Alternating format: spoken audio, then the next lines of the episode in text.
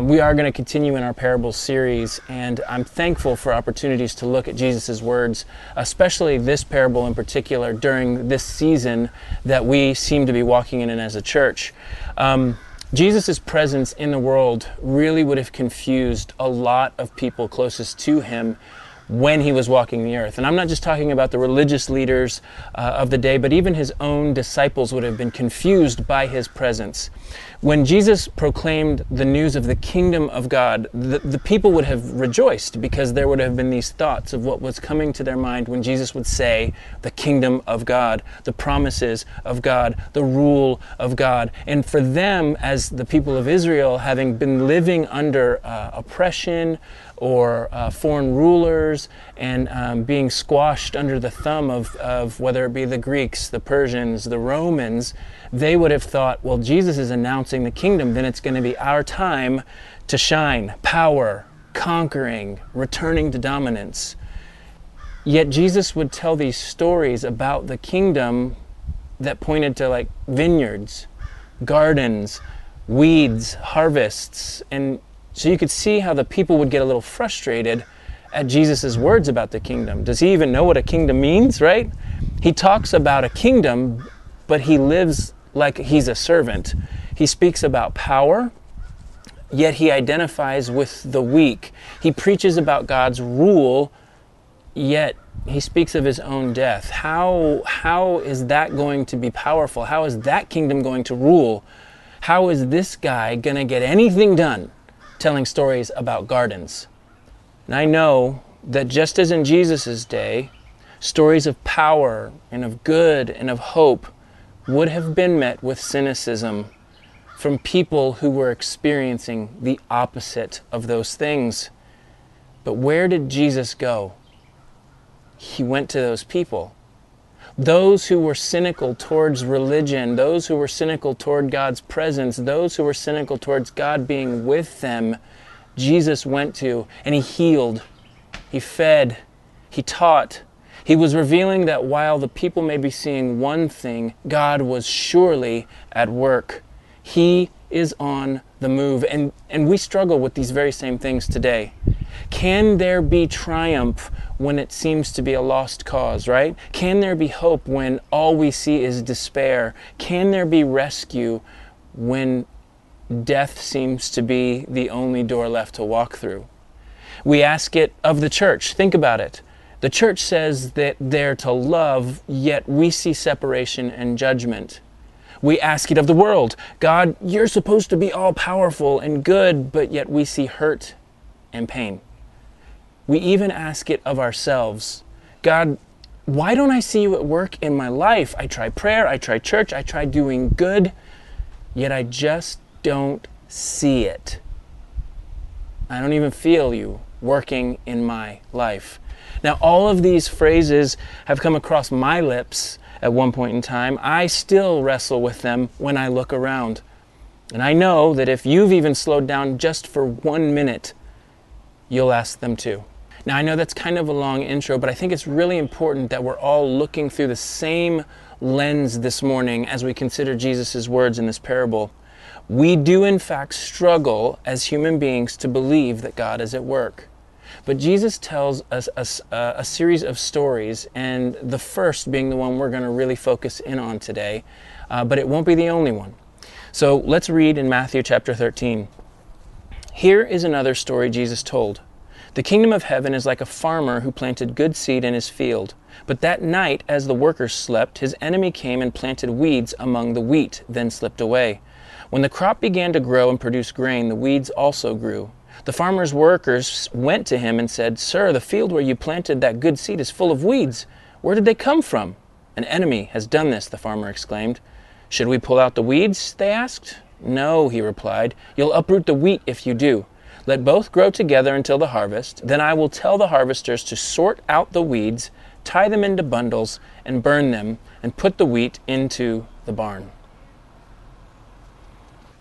Now, I, I want you to imagine that you're sitting on a shore or in a field, and you've just heard Jesus unpack this uh, description of the kingdom of heaven. He's laid down this, it's like. The kingdom of heaven is like. And so you and I are supposed to draw a conclusion that our ideas of the kingdom of heaven have to be formed by what Jesus is saying. And so he's just talked about good seed, he's talked about fields, he's talked about an enemy who's sown some, some weeds on top of the wheat, and, and somehow you can't separate the two until harvest time, and then at harvest, the weeds are going to be tossed into the furnace and the wheat is going to be put in the barn. Like, how do you unpack that? Like, you know, you're wa- maybe you're walking with a group of friends. What conversation comes to mind? Maybe you're sitting by yourself and you're just trying to process, okay, he said the kingdom of heaven is like, and, and I think it's like this, but yet Jesus used this. Where do you go with this in your head? Now, I have heard uh, different um, discussions about this parable, and a lot of times it's used to describe what's going on in the church. Like, there's the real Christians, and then there's the false Christians, and the way that we're going to know is at the very end of all things. Uh, and, and one of the reasons I think that description has become popular is because the word that Jesus uses is not for a weed that we would think of in our own gardens or in our front yard. My front yard is full of weeds right now. But the, the descripting, the word that Jesus is u- used is actually what many believe would be called bearded darnel. And it is a plant, it is a, a look-alike plant to the wheat um, in the Middle East. And you can't really tell the difference while they're growing, but at harvest time, there becomes a very clear difference. Um, the, it produces the, the this bearded darnel, which is the false wheat, or the look-alike to the wheat, produces this black grain at harvest time. So it becomes very clear that it is not the same as wheat. In fact, this look-alike becomes poisonous, and if humans or animals were to eat enough of it, it could actually kill them, right? Often this parable is used to call out Christ followers and pretenders. Now, should we consider that in our own lives? Yes, we absolutely should. Um, are we just going through the motions, or is there genuine affection for what Christ has done and a surrendering to that? We should consider those things. But is this where Jesus intends for this parable to go in our lives? Is the field the church? Is that what we're to take from this parable? Thankfully, Jesus chooses to explain this parable to his disciples. But before he does, I think he gives us more words to reinforce where this parable is supposed to take root in our heart. So, in between this parable and the disciples asking for an explanation, there are two really, really short ones worth reading. So, Matthew chapter thirteen, verse thirty-one. Here is another illustration Jesus used. The kingdom of heaven is like a mustard seed planted in a field. It is the smallest of all seeds, but it becomes the largest of garden plants. It grows into a tree, and birds come and make nests in its branches. So here Jesus emphasizes that the kingdom of God, the kingdom of heaven, is like a very small seed that grows into a huge plant. Now, in the Old Testament, um, nations, there were, were nations considered um, these large plants, and, and what birds would be able to nest in these plants, and animals and beasts would be able to find shelter uh, and shade under these trees. Jesus is pointing to the truth that the kingdom of heaven, while it starts so small, nations, people from all over the world are going to know the reach of the kingdom of heaven. And then he continues in verse thirty-three. Jesus also used this illustration. The kingdom of heaven is like the yeast a woman used in making bread. Even though she put only a little yeast in three measures of flour, it permeated every part of the dough. So here, Jesus is continuing with this, the kingdom of heaven is like. He's saying that even though it starts small, it's going to be very far-reaching, complete permeation. Just like when leaven is hidden in flour, it reaches to every corner of that bread. So will the kingdom of heaven. The kingdom of God will touch every corner of the earth, meaning there's going to be no corner left untouched. No people group left out of this kingdom reach and work. So through both of these parables, Jesus is addressing the for sureness. I mean, if that's not a word, it should be the for sureness of the kingdom of God's reach to the ends of the earth. It is, whether it's you, you're thinking it's small and insignificant, or whether you're thinking it's slow, it is on the move, and one day will be the farthest reaching and most powerful thing we can see on this earth. But right now, we struggle, right? You and I struggle with feeling like, is there any momentum to this kingdom? Is there anything going on? Is God at work? Is he doing anything? This growth seems so slow. Like, God, I just can't see it.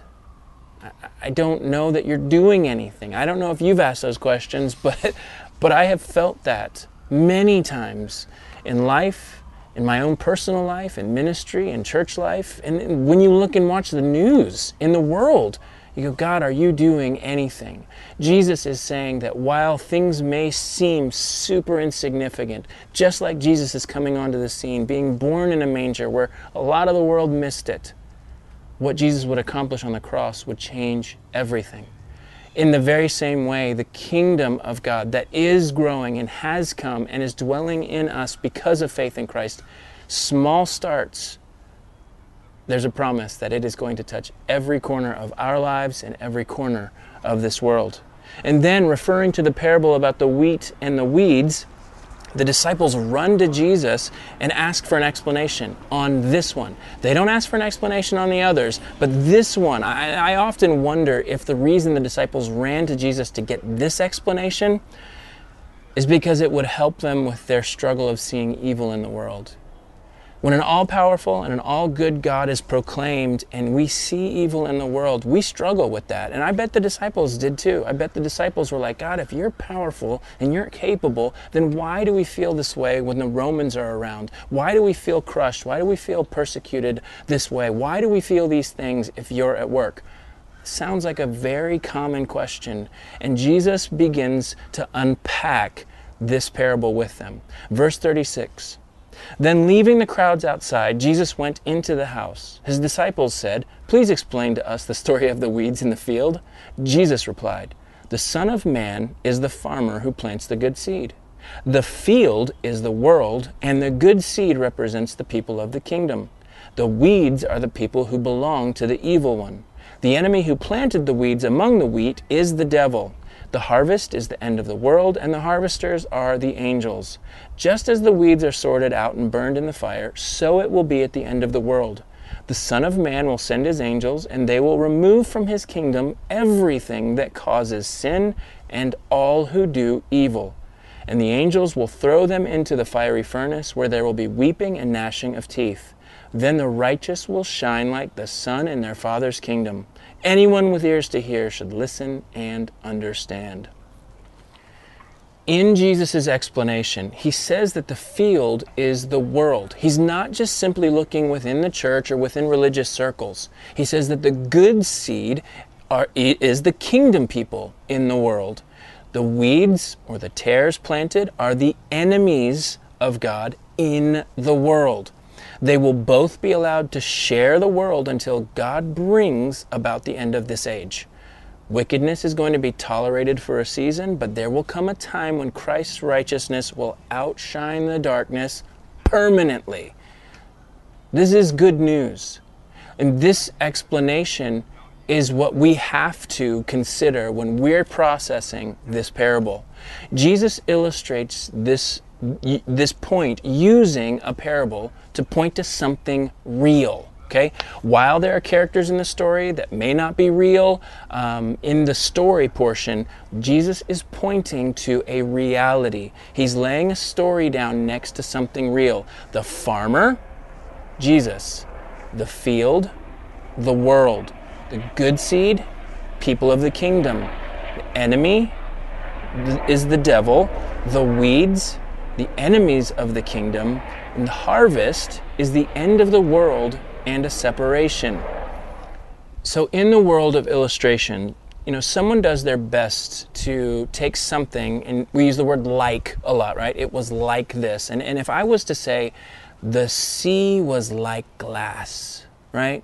You, in your mind, you're going, oh, he's not saying that the gla that the sea was sharp and breakable. He was saying that it's smooth and shiny, just like glass would be, right? And, and it's trying to, it, it, I was trying to tell you of the reality I was experiencing by using something we all kind of understand how it works. But if you were to take a piece of glass and hold it next to this, this um, glassy sea, the glassy sea is so much bigger and more than this piece of glass. Right? This piece of glass, in comparison, it, it, it's, it's a lot less than the, the reality of the glassy sea. Now, I know we love to downplay Jesus' words about separation and hell and judgment, but the truth is, in his illustrations, specifically this one, the illustration is being explained and it's pointing to a reality. So this isn't just story time with Jesus. Jesus is actually pointing us to what is real. There will be no confusion in the end, when all things are wrapped up, about will the kingdom or won't the kingdom, because we will know the kingdom in its fullest expression. Sin and evil, once and for all, will be dealt with, and the righteous will shine like the sun in their Father's kingdom. We don't like to discuss the reality of these things, and we like to think Jesus only taught about separation, judgment, and hell as these figurative, abstract, story-type time things. The truth is, Jesus steps out of parable mode when he's explaining the truth of the kingdom of heaven to the disciples when they ask. The disciples wanted to know, you told us this story, please help us understand why it matters. And it matters greatly to your reality and my reality. And, and more importantly, the kingdom of God and it being revealed. So I'm not sure if you have heard about the Mysterious Benedict Society. Um, a couple of years ago, I started reading one of the books. It's um, and uh, we were traveling, and so we started listening to the audiobook with our kids, and I was like, man, somebody really needs to make a, a, a show or a movie about this, and wouldn't you know, Disney comes along, and they do. And I'm glad they did, because I think it's it starts dealing with a topic that is really easy to have great discussions about. The story opens, the show opens, with Mister Nicholas Benedict, who is the narrator, but also the organizer of this mission that needs to happen to save the world, if you will. And uh, he, he says these words. He says, most people care about the truth, but most people, given the proper persuasion, can be diverted from it. And there is this situation in the world, and they're just calling it the emergency. No one can really put their finger on it, but everyone knows there's something wrong. There, he talks about that there are people who every day their minds are under attack by a plague of fear and anxiety. And so he's he's really concerned that this emergency has to be halted before it basically destroys everything and everyone. Now, um, there is a child that we are introduced to at the very beginning. His name is Rainey Muldoon, and he is a kid who is an orphan, and he is being invited to take this test, and you'll see it if you watch it. But before he goes to take the test, he has a conversation with his teacher, and this is how the conversation goes. She offers him some food, and he says, no, I'm really not hungry. I'm just feeling anxious, I guess. I've been waking up a lot like that lately. And his teacher says, well, me too. I have, I have also. And he says, it's, it just feels like something bad is about to happen every morning. And his teacher says, well, that's, that's the emergency. And he says, it's like it's all falling apart and no one can help. Everyone's just scared all the time. Everyone is preparing for the worst. And that doesn't help, does it? As she opens the paper, you see the phrase, the emergency. Now, part of the genius, the way this show is actually shot, is a lot of the stuff that happens in the background of the scenes. And one of the things that happens a lot is you'll hear radio announcers talking, or you'll see little shots of T V episodes, or some, or people standing in front of T Vs, and you'll see the phrase, the emergency. But as they're driving, the radio announcer can be heard as they're talking, and he says these words. He says, there's a growing sense of dread among forecasters that the bottom is falling out and that massive job losses and home foreclosures are inevitable. As the emergency continues unabated, the public must prepare for even more financial disruption and chaos in months ahead, as the specter of total financial collapse is... The radio gets turned off. So you kind of understand that as this emergency, whatever it is that's coming through the waves and the signals in the air and the airwaves and the T V waves and all those things, everyone is beginning to see what's going on, and they're sinking into anxiety and fear and anger. Here's the deal. As kingdom people, we are to keep our eyes somewhere else.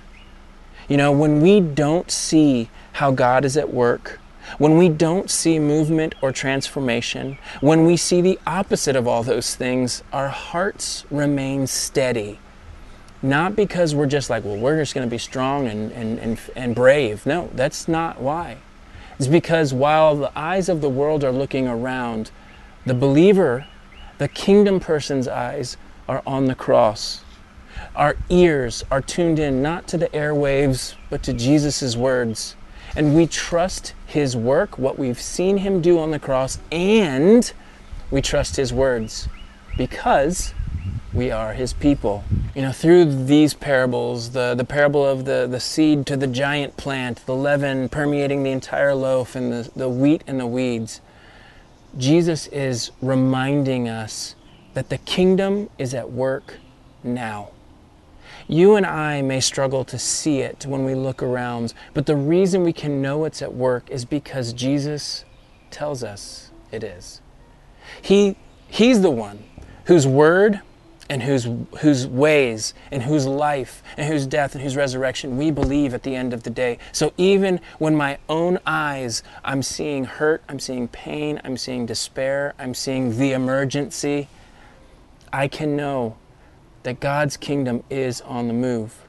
But not just as that it's on the move, but that it's working within me, and that as kingdom people, we are also at work in the world. And we are, at, we're, we're revealing that kingdom when we live as his citizens, as the citizens of the kingdom. And we do that by living as Jesus lived. Not because we can do it on our own to mimic his behaviors, but we have, we have said we surrender to our way of life. And Jesus, we die daily, we take up our cross, and we follow you. And in doing so, our lives will pursue the things of his kingdom. And in that, we may see others come to know the King, right? That's the, that's the prayer, right? And, and, and honestly, I don't know if this, this is how it all ends up working in the end, but the field is the world, right? That's what, that's what Jesus said.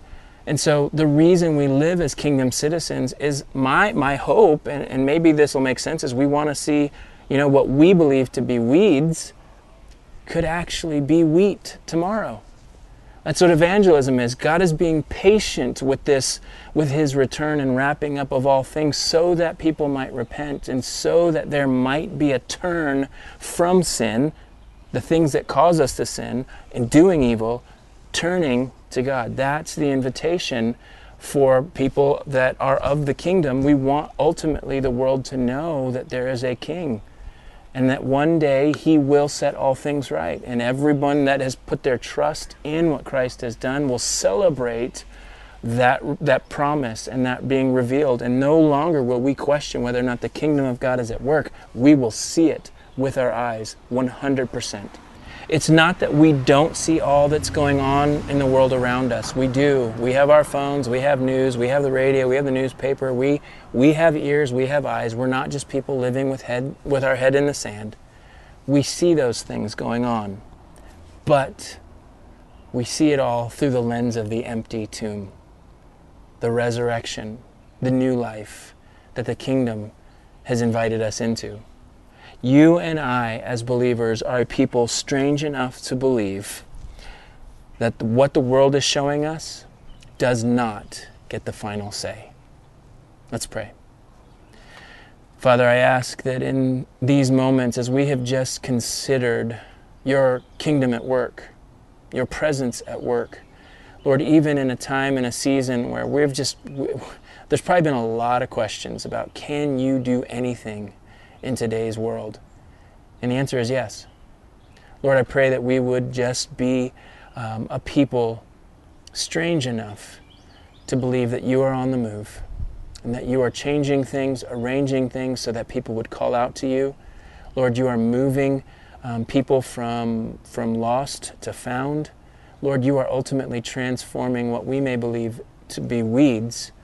You are able to change that heart into wheat, into fruit, into something that produces good, not producing evil. But Lord, you do those things. You change us, you shape us into your image. And I pray that as we considered, as, as we have considered your kingdom on the move today, that we would know that ultimately Jesus, as he came announcing it, has invited us to turn from our sin, to run to you, to trust you, Lord, to live as citizens of your kingdom. And we do that when we take your word seriously and we put it into practice. Lord, help us do that better today than we did yesterday. It's in your name we pray all these things. Amen.